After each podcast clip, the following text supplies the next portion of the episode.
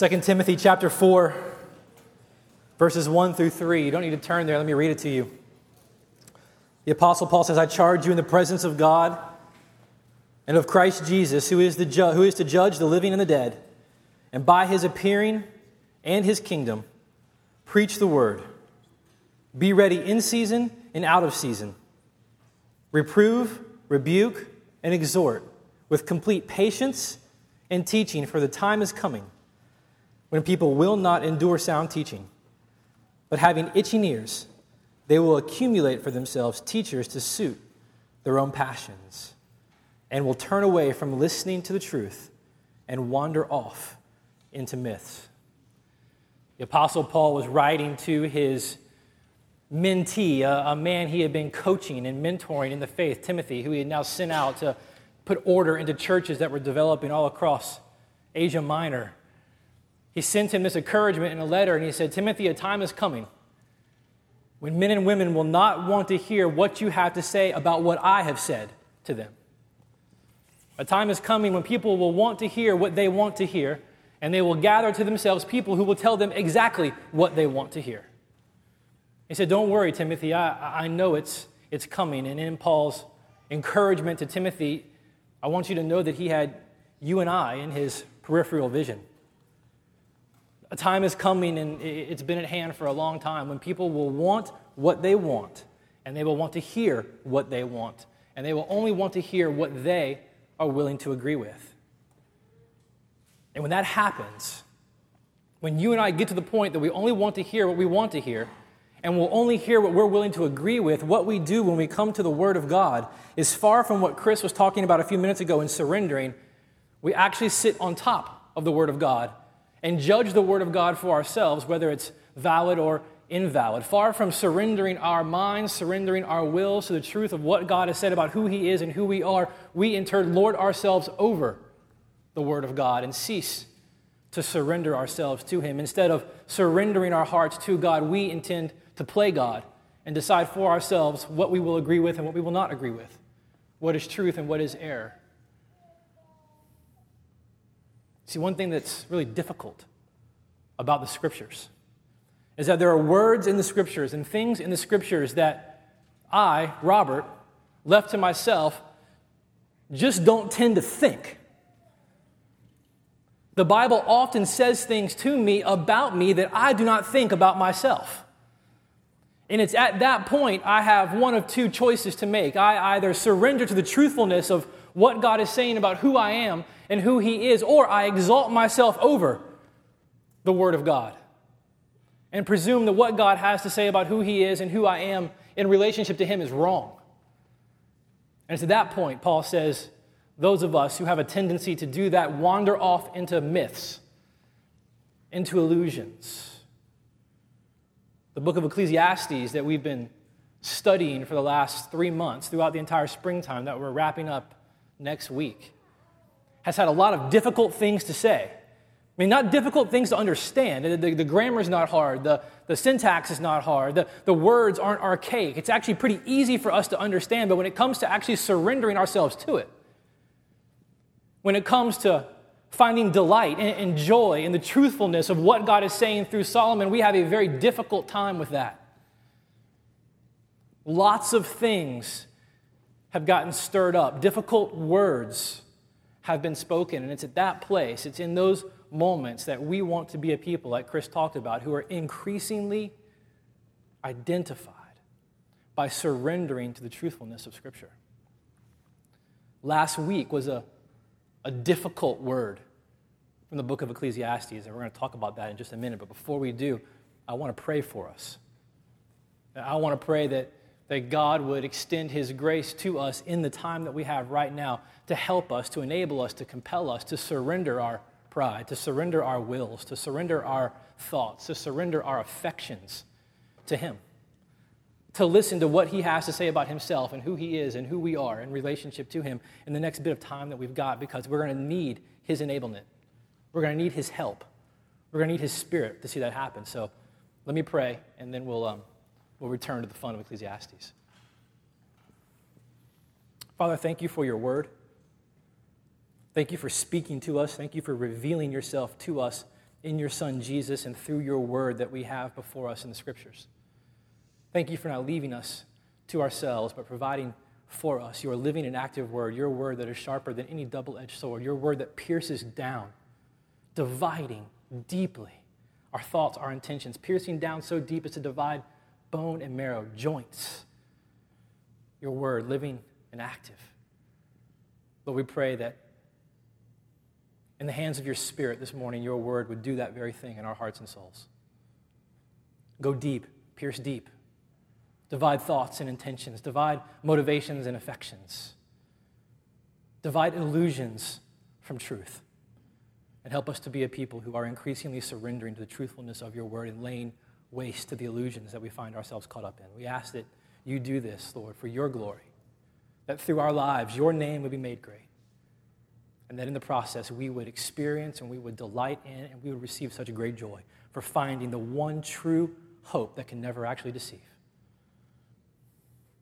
We ask these things in the name of your precious Son, Jesus, whose life, death, resurrection, and coming return provide us the hope, provide us the stability, provide us the foundation for these very things.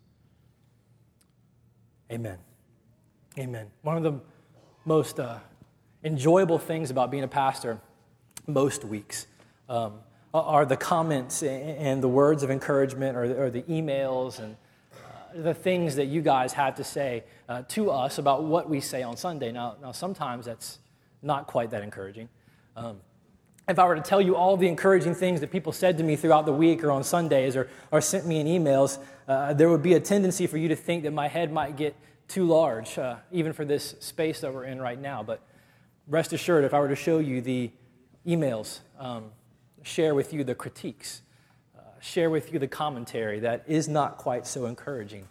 Um, you could be confident that my ego has plenty of room to grow in.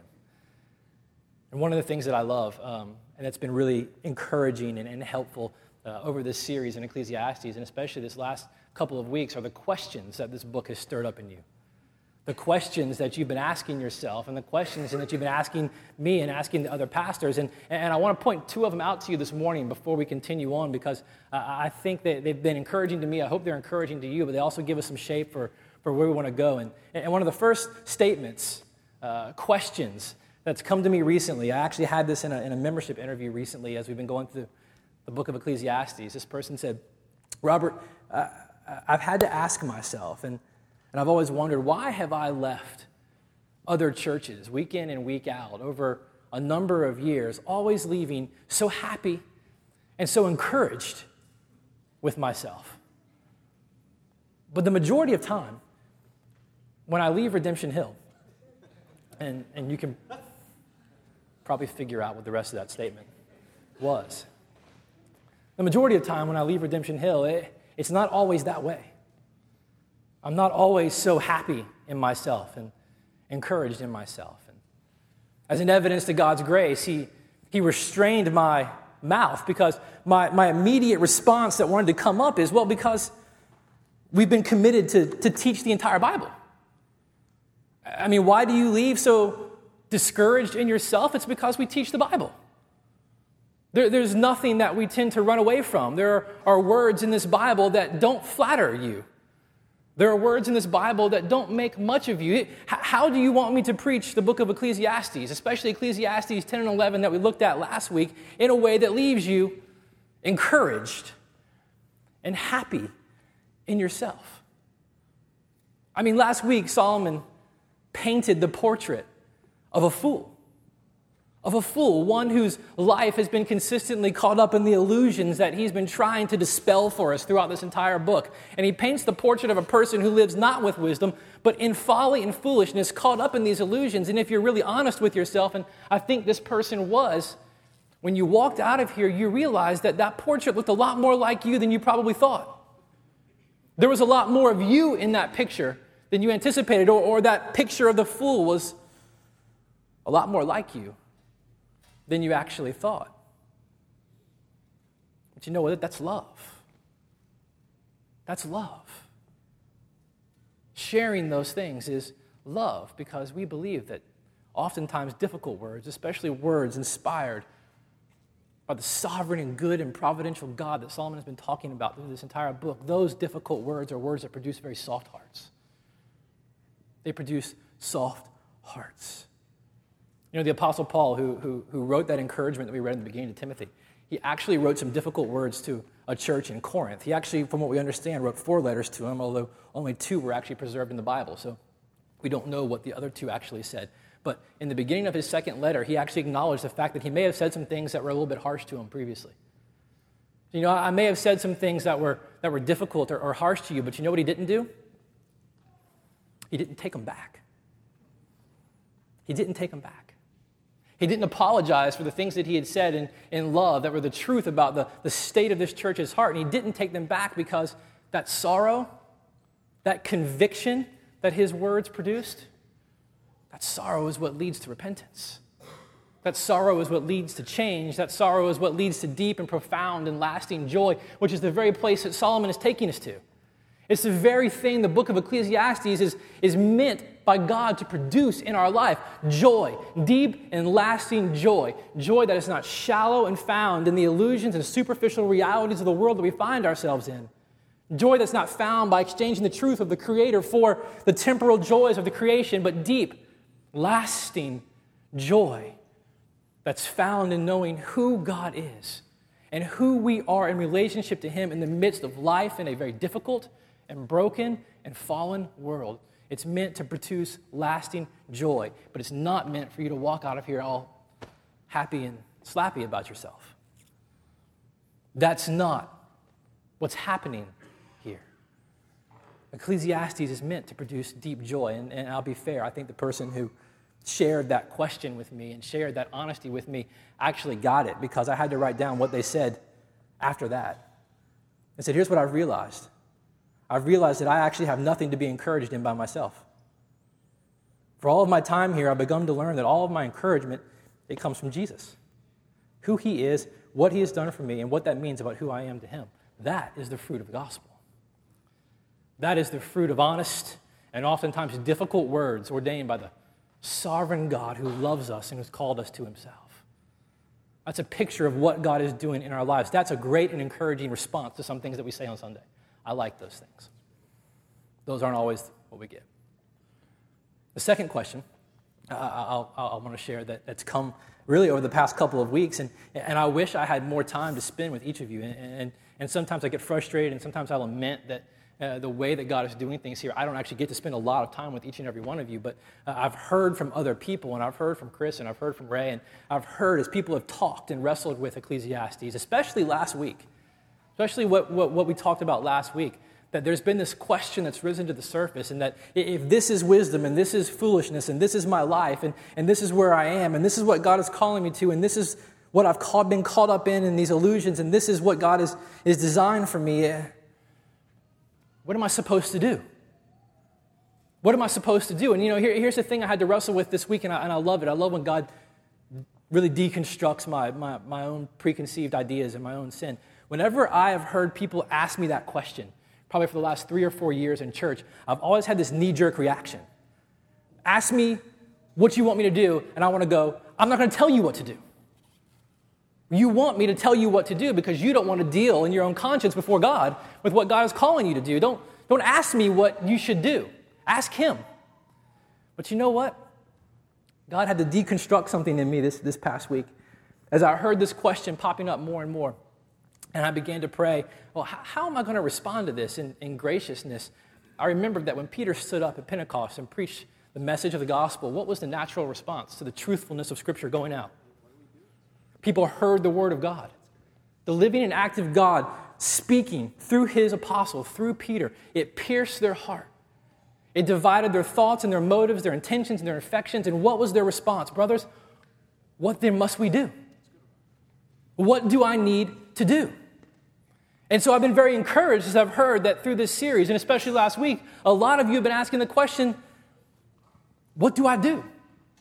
That's the natural fruit, a natural response to the work of the gospel in your life. And what I won't do is tell you what I think you should do, but what we'll do this morning is go back a little bit to what we said last week, and we're going to see if we can't let Scripture answer what you should do. Instead of me telling you what I think you should do, because I have ideas of what I think you should do. Let's take some time this morning to see what the scriptures say that we should do in response to what's been said, in the response to what we looked at last week. So, before we actually jump into doing that, I want to give you a 50,000 foot flyover of what we said last week in case you weren't here. Because for some of you, it seems like last week's sermon was kind of the dagger between the shoulder blades. It's all been building up and it's all been going, and then last week you saw yourself in the foolishness of your heart, and it felt like Brutus stuck it right in your back. What, what do I do? Well, here, here's what we said Ecclesiastes 9. We started in chapter 9, verses 13 uh, through Ecclesiastes 11, verses 6. And we're not going to read it all and preach it all. I'm just going to hit the highlights just to let you know what we talked about so that we can head in the right direction this morning. We said in the beginning, Ecclesiastes 9, verses 13 through 16, that this was written by Solomon to kind of stir up your heart, stir up your affections, shake you into reality so that you could see that just a, a little bit of foolishness, just the, the littlest bit of foolishness goes a long way. A little bit goes a long way. It doesn't take a lot. One moment of foolishness, one carefully crafted lie can destroy a lifetime's work of a reputation. A little bit goes a long way, and he wanted to get your attention so that you would begin to think, wait a minute, where is this in me? Is this alive in me? Is this characterizing me? Where is this found in me? And then he goes on to say that foolishness and wisdom, foolishness in particular, it's not an issue of just what you do. It's not just an issue of what you say, but foolishness and wisdom are attitudes of the heart. If you want to find out whether you're characterized by foolishness or by wisdom, we need to deal with your heart, not just your behaviors.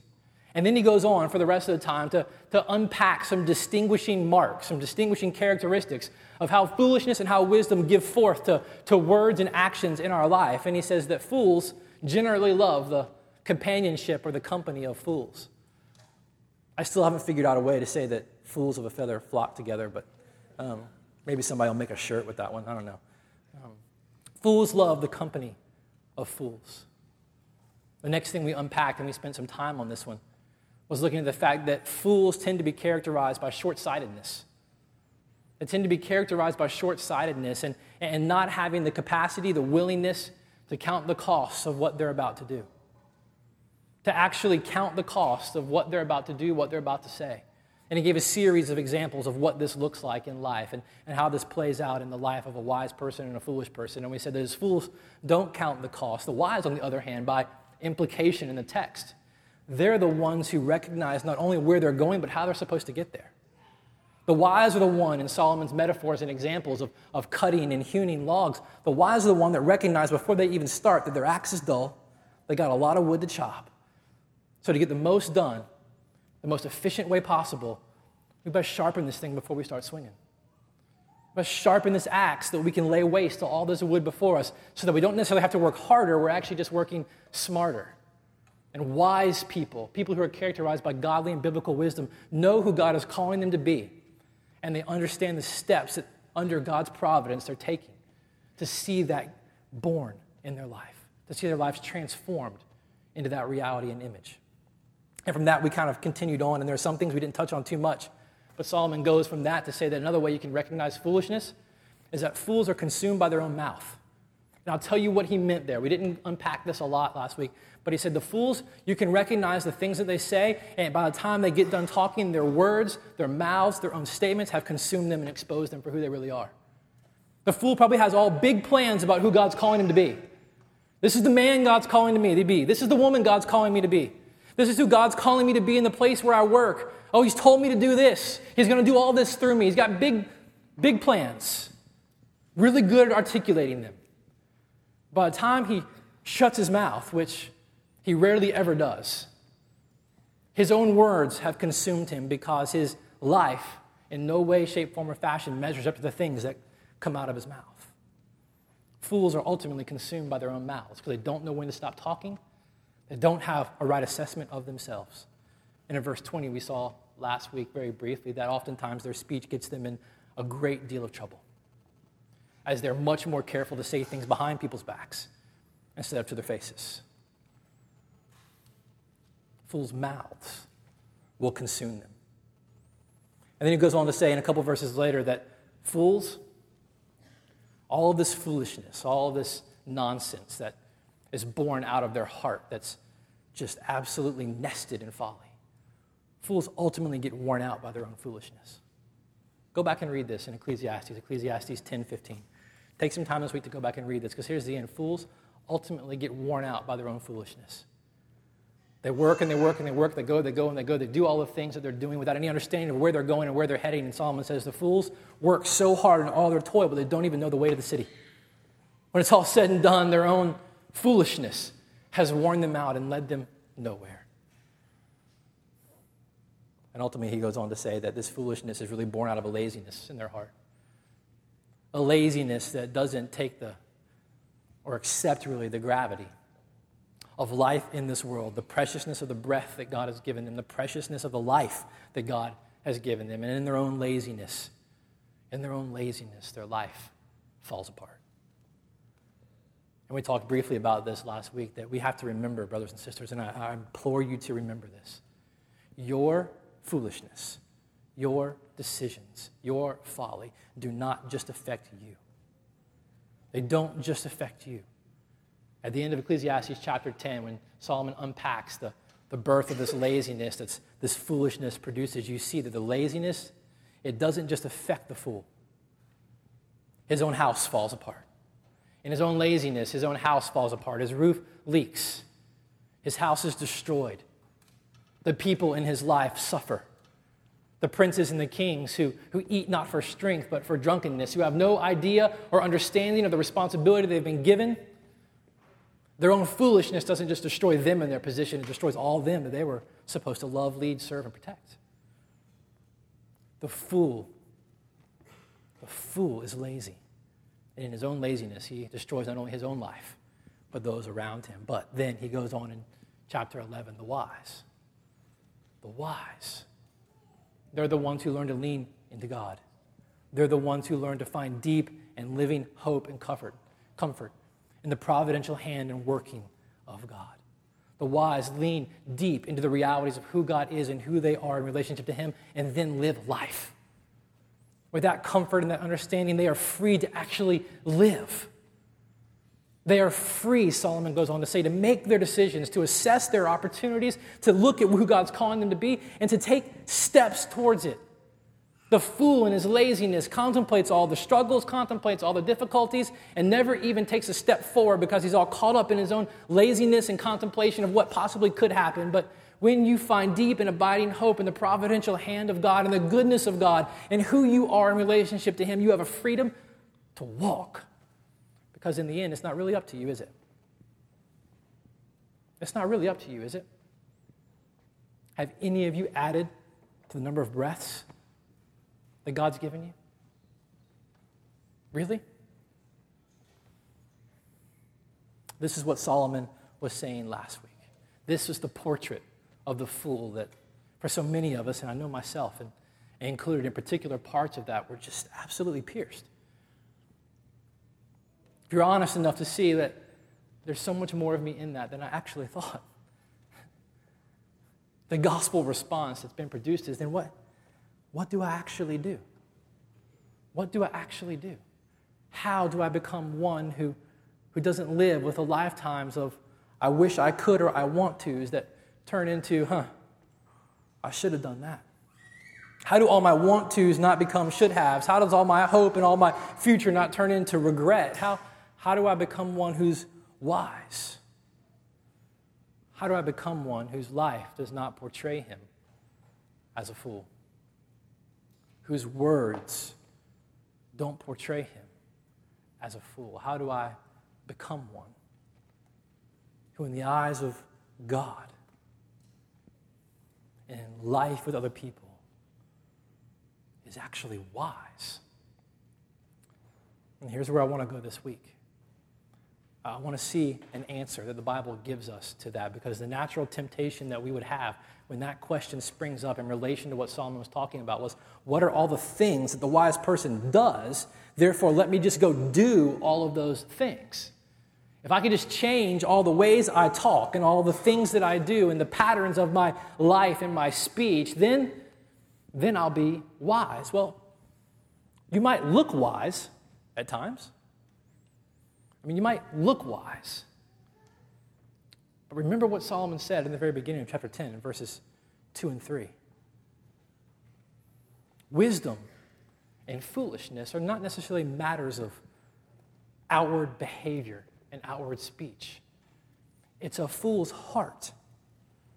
It's a fool's heart that inclines him to the left. And therefore, it's a wise man's heart that inclines his, his life to the right. Wisdom and, and folly are not matters of behavior and speech, they're matters of the heart. And to get this, you, have got to have just a, a brief understanding of how the Bible understands the heart to be conceived. I mean, for you and I, we talk about the heart and the matters of the heart and the issues of the heart and, and just natural cultural association with those kinds of things. We think Hallmark, we think Valentine, we think uh, uh, uh, emotional love and connection and sentiment. And when the Bible talks about the heart, the whole story of Scripture, when it talks about the heart, it's talking about what we would call the inner man. It's talking about everything that's in you your mind, your affections, and your will. It's not just talking about this, this emotional or, or romantic notion of, of love that emanates out of the heart that we tend to associate with it. No, it's talking about everything that's essential to you. It's talking about everything that's essential to you in, in your innermost being. You see, it's your, it's your mind that informs your affections of what the source of your highest and greatest and deepest joy is. It's your mind that recognizes that, that conceives of that, that notices that, that identifies that, and then informs your affections of what the greatest joy and the deepest joy and the highest pleasure you could find is. And it's your affections that take hold of that from your mind and stir your passions, stir your inclinations, stir your soul to such a degree that then it compels your will to take the necessary steps to see that joy had. It's your mind that informs your will, your affections, and it's your affections that inflame your will, and it's your will that carries you forward in the decisions that you make to pursue the thing that in your heart, in your inner man, in your inner soul conceives of as the highest joy and the greatest good. That's what the Bible is talking about when it talks about the heart. It's this unbelievable cocktail, this unbelievable blend of, of mind and affection and soul. It's the interplay of those three things. It, it, Luke 6, look at Luke 6, verse 43. Did I, did I make a slide for it? Let me just give you a little example of this. Look how Jesus talks about this. Jesus said in Luke 6, there, there's no good tree bears bad fruit, nor again does a bad tree bear good fruit. For each tree is known by its own fruit, for figs are not gathered from thorn bushes, nor are grapes picked from a bramble bush. Now listen to him. The good person out of the good treasure of his heart, his inner man, the interplay of his mind and affection and his will. The good person out of the good treasure of his heart produces good, and the evil person out of his evil treasure produces evil. For out of the abundance of the heart, out of the abundance of the interplay between the mind and the affections and the will, the mouth speaks. You see, what he just said is the same thing that Solomon has been saying in Ecclesiastes chapter 10. That person didn't make you do what you did.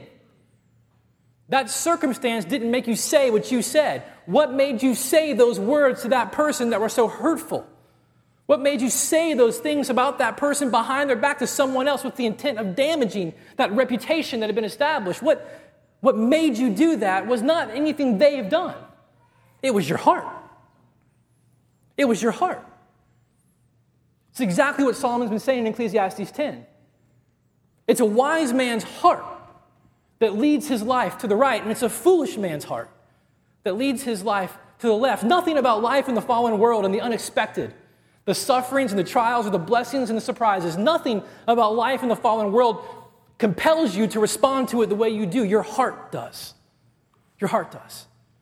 And if we're going to understand what it is to be wise, to find less of ourselves in that portrait of foolishness and more of ourselves represented in that portrait of wisdom, in Ecclesiastes, we're going to have to deal with the heart. But here's the kicker to that. We've talked about this a lot. This isn't new for those who've been around, but here's the kicker. The Bible also says that the heart is unbelievably what? Deceitful. It's unbelievably deceitful. It's hard for you to actually know your heart perfectly, to know your mind and how your minds are forming your affections and what your affections are gravitating to and stirring your will to act in. It's incredibly deceitful. This is, this is what the Apostle Paul said in Galatians 5. He said, The desires of the flesh are against the Spirit, and the desires of the Spirit are against the flesh, for these are opposed to each other. Why? To keep you from doing the things you want to do. This is not a pre conversion, pre regenerate description of a, of a non Christian's heart. This is the actual description of someone who has been regenerated by God, who's living life in a, a post conversion reality. This is the description of a battle that rages inside of a heart that has been and is being transformed by Jesus. You see, indwelling sin, the, the presence of remaining sin in our lives is at war in our hearts and in our souls. It's tenacious, it's, it's destructive, and it's relentless in its opposition towards the grace of God in our life. So while it's our heart that directs our mouths and our behavior, it's our heart that ultimately produces what declares to the world around us, whether we're wise or, or whether we're fools, it's hard for us to actually know what's going on in there sometimes because there's sin still remaining in there. My favorite's John Owen. He said this you've got to have a little Owen in here. He said, as a result, he's talking of remaining sin. He said, many of us live in the dark to ourselves.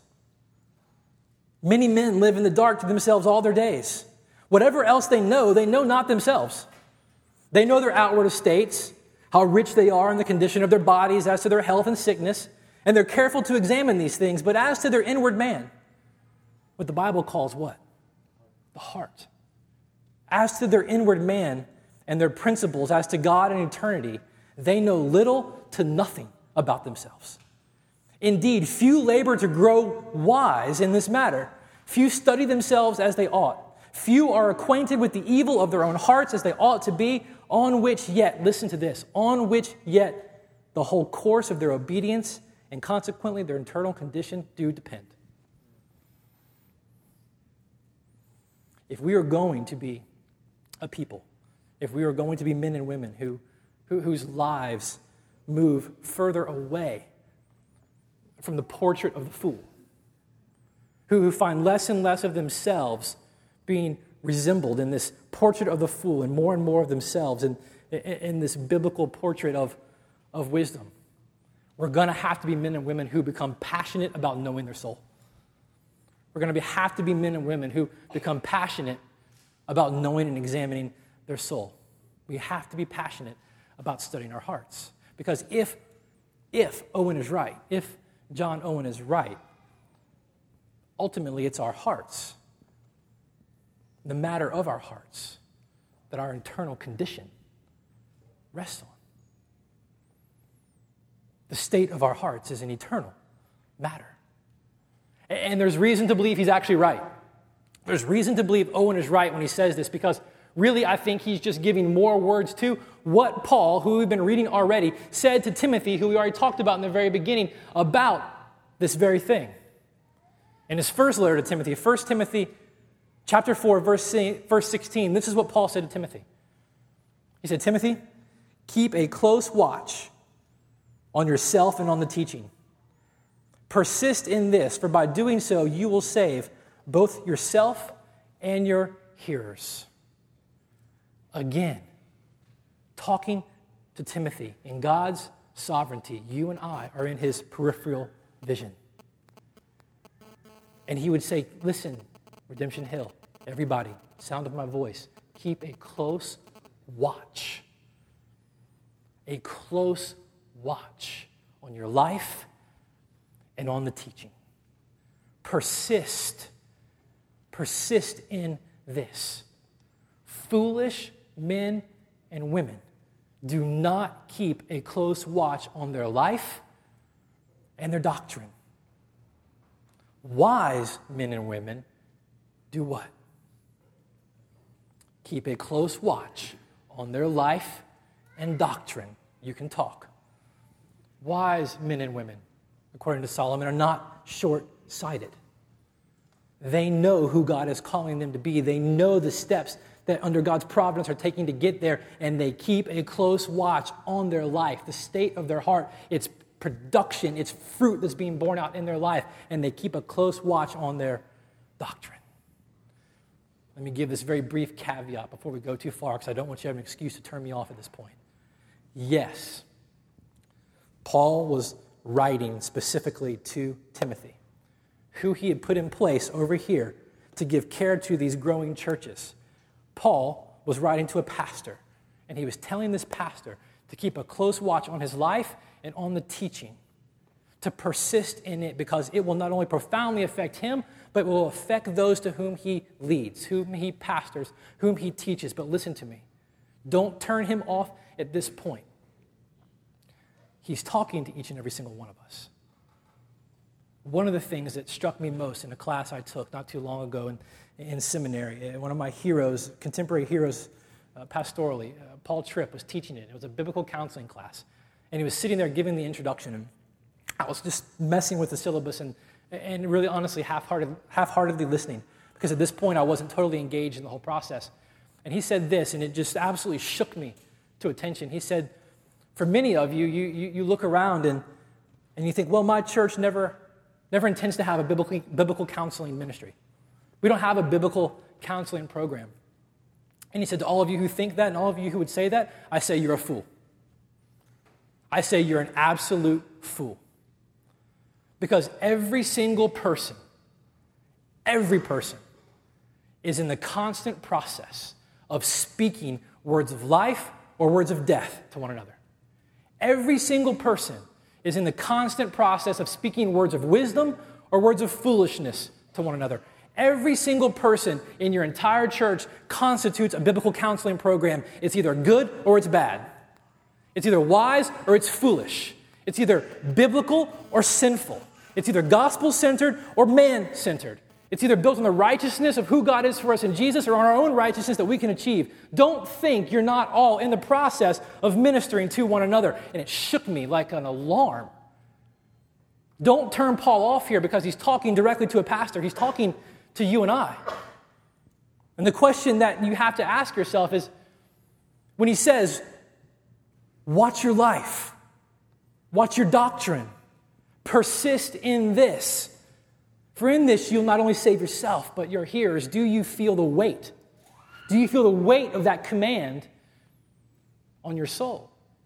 Does it mean anything to you? Does it weigh on you? Do you, do you feel it?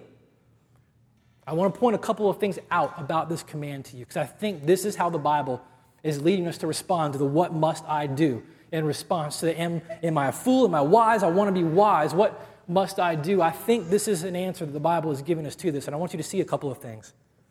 First, I want you to see that your life and your doctrine are inseparable. Paul encourages us and encourages Timothy to pay equally close attention to our life and our doctrine. You can't watch your life accurately unless you understand what you actually believe.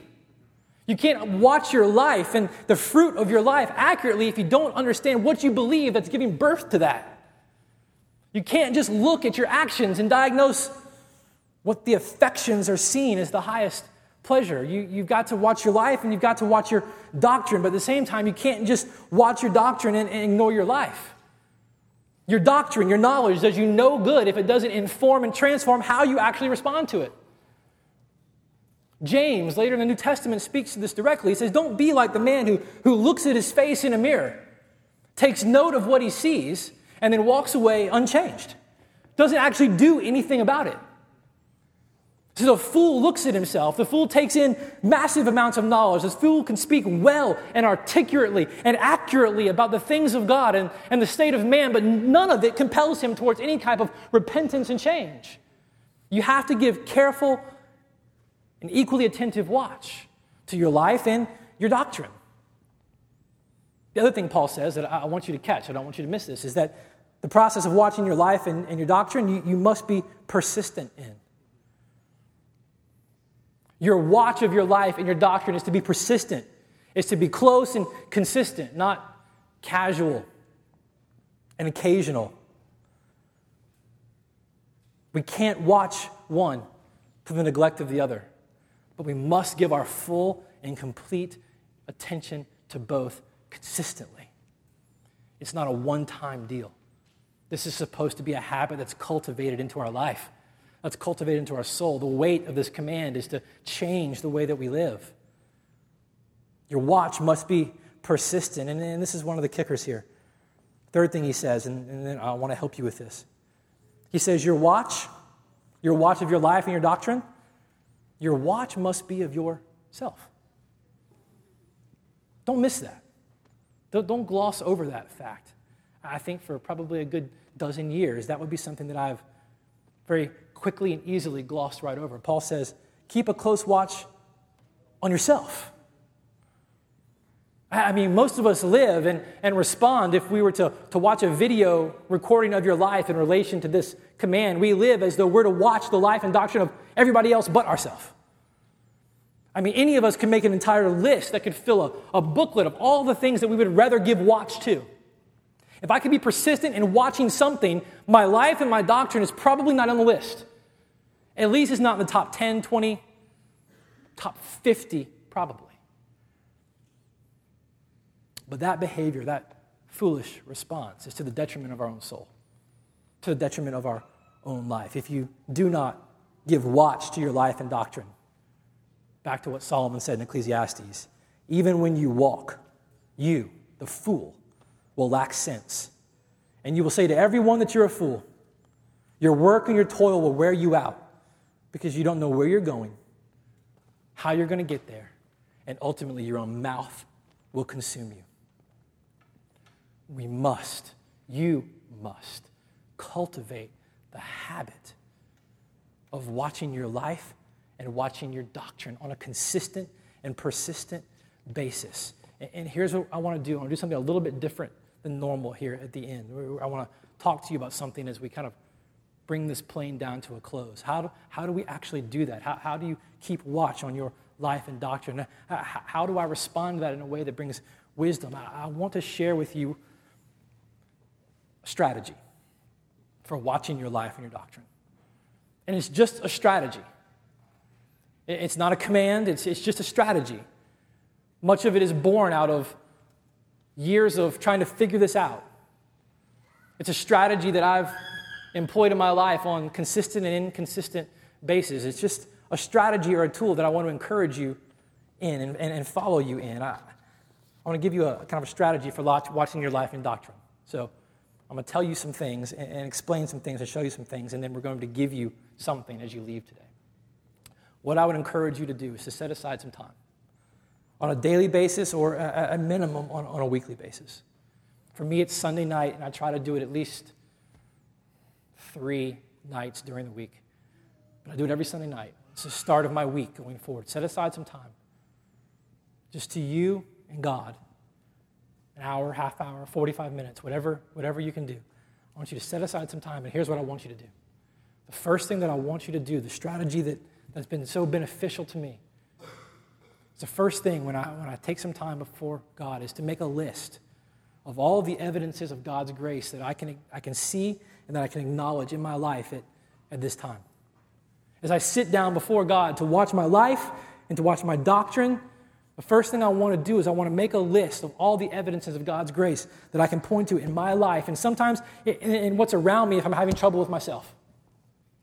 Because before we watch our, our life and doctrine, I, I want the right atmosphere to be cultivated.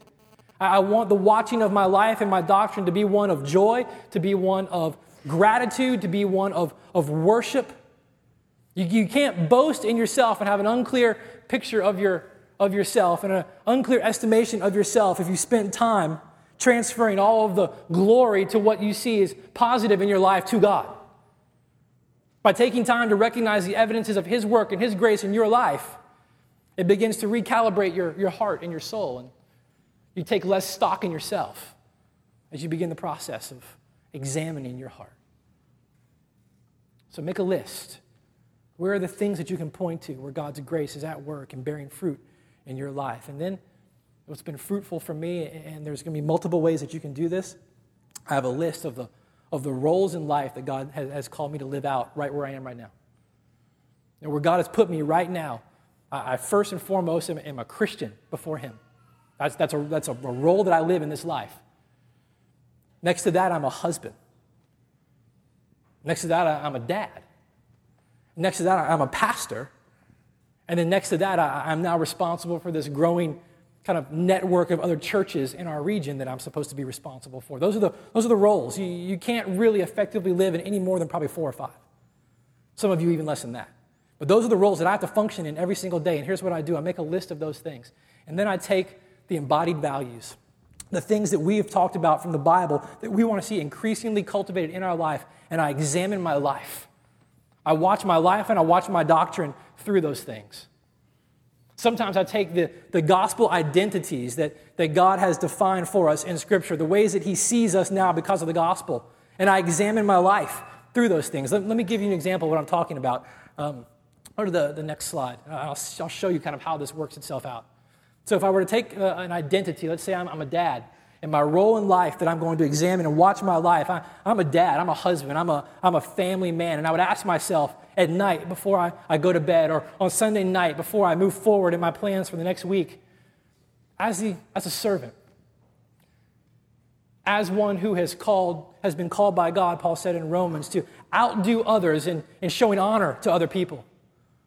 As one who's been transformed by the gospel, who, if I want to be great in the kingdom of God, I first must become least. I must be a servant to all. If, I, if I'm a servant of God through the gospel, how is that reflected in, in my life, in my role as a father and a, and a husband? Would my week or my day demonstrate to others that I'm first and foremost a servant of the Lord? Have I served myself or other people primarily? Have I truly served the well being of others and loved them as myself? Have I strived for personal glory, either aggressively, like on an ego trip, or passively, preoccupied with my own low self esteem. What's my life and my doctrine look like? What's this look like in my world and what's giving birth to it? I take the embodied values, go to, go to the next one. I, I can do the very same thing and look at my, my life as a dad or, or as a husband. Let's over to the next slide. And I can say we want to be a people who are increasingly displaying God's strength in our weakness. And I can ask myself today, as in my relationship with Aaron, in my relationship with my, my kids? Have I consistently acknowledged my limitations and needs out of confidence in Christ's gracious power? Have I demonstrated a willingness to admit my limits, mistakes, sins, weaknesses? What weakness am I not willing to put on display? Have I spoken of my weaknesses in ways that point to my confidence in Christ? Genuinely seek help from people who can help or, or edify other people? This is a process that I, I go through either on a daily or a weekly basis to be persistent in watching my life and, and watching my doctrine.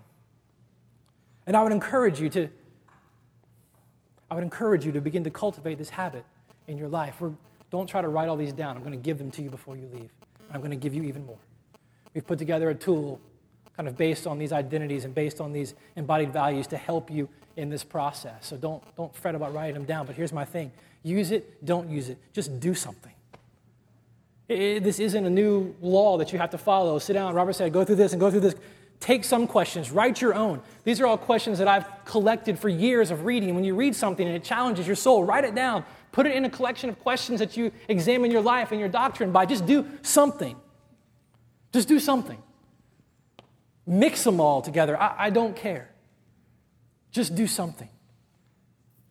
Cultivate the habit of watching your life and your doctrine closely. And then, lastly, let me encourage you this way don't do it alone. Don't do it alone. Hebrews 3 12 through 13 says this See to it, brothers, that none of you has a sinful, unbelieving heart that turns away from the living God, but encourage one another daily, as long as it is called today so that none of you may be hardened by the deceitfulness of sin. He's not talking about preaching. He's not talking about preaching.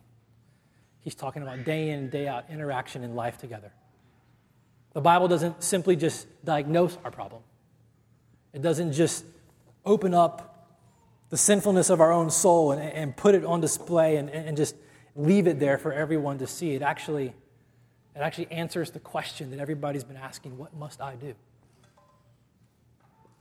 It exposes the problem and then it, it answers the very question we've been asking. And God answered it by saying this I've given you myself and one another in order that you may protect your heart from deceitfulness.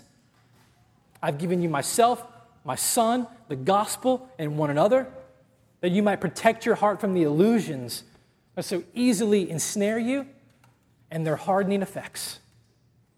I have given you myself, I've given you one another, and you need that help daily. You need that help daily. And as we wrap up, I'm going to read you something before I pray. Much of what I have learned, if not almost all that I have learned outside of the Bible, about the practice of watching my heart, guarding my heart, watching my doctrine, has come from a pastor, uh, C.J. Mahaney, who is an unbelievable gift of God's grace to, to his church. And he said this, and I want to leave you with this and encourage you with this.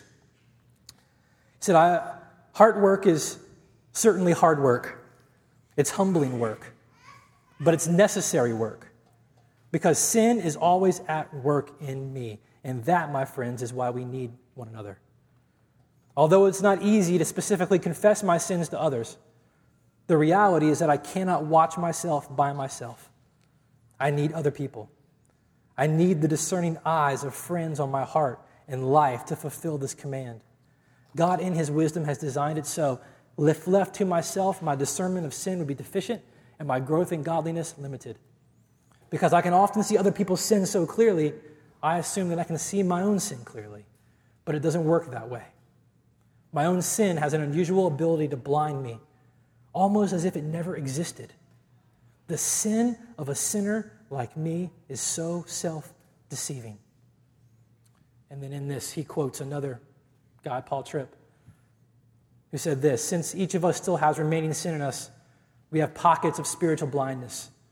Our most important vision system is not our physical eyes. We can be physically blind and live quite well. But when we're spiritually blind, we cannot live as God intended. Physically blind people are always aware of their deficit, and they spend so much of their lives learning to live with it and its limitations. But the Bible says that we can be spiritually blind and yet think we can see quite well. We even get offended when people act as if they see us better than we see ourselves.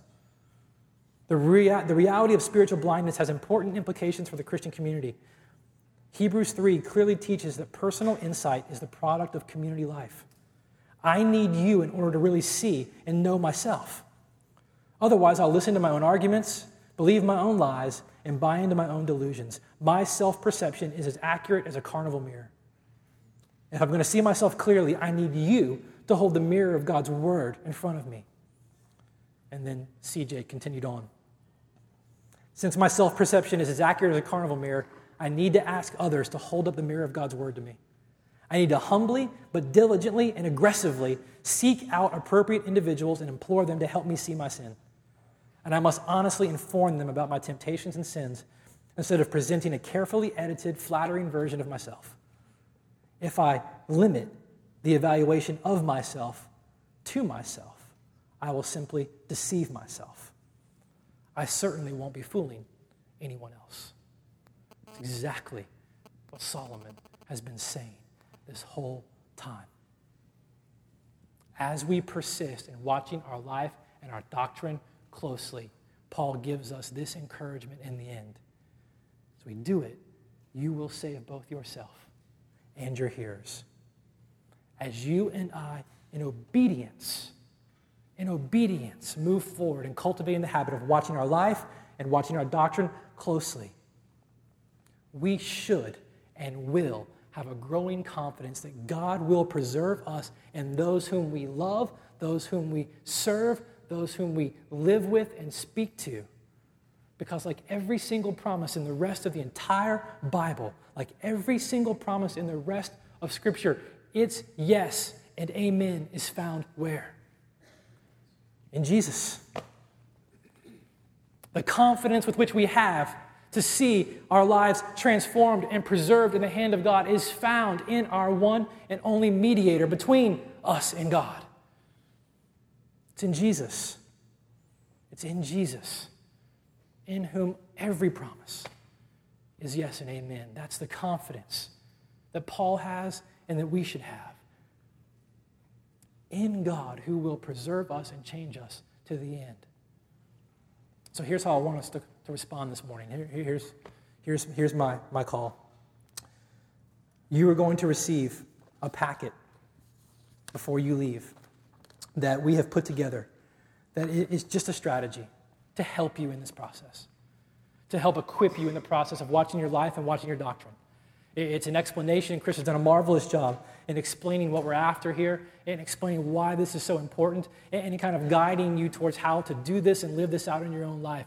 It's going to encourage you to find one or two other people to commit yourself to. It's going to give you all of the questions and the things that I, I, kind of gave examples of this morning, and how you can cultivate a habit daily or weekly of watching your life and your doctrine, and how you can come together and encourage one another as it is still today that your hearts might not be deceived by the illusions that so easily capture us and suffer the hardening effects of those things. Together, how we can learn to live life together, life in, in the third dimension, and you'll understand what that means when, when you read this. So, uh, I'm going to encourage you to take this, read this, use this. Uh, mix it, I don't care, just use it.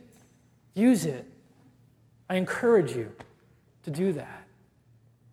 And so we're going to reflect, and there's going to be a question or two that will come up on the screen or in your bulletin.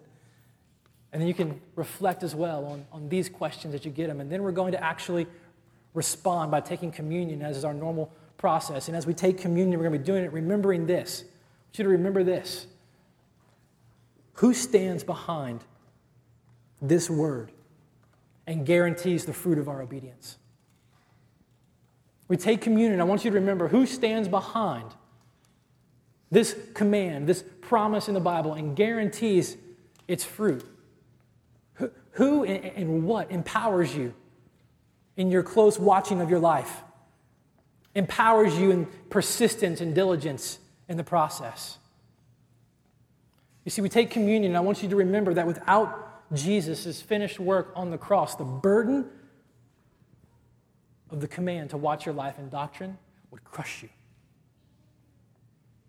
without the finished work of Christ Jesus on the cross, the burden of that command would absolutely crush you. But because of his work, because of who he is and what he's done, you can have hope that your life will increasingly reflect the transformation of the gospel. And you can have hope that your life and your ministry to one another will bear the fruit of that same transformation in other people's lives.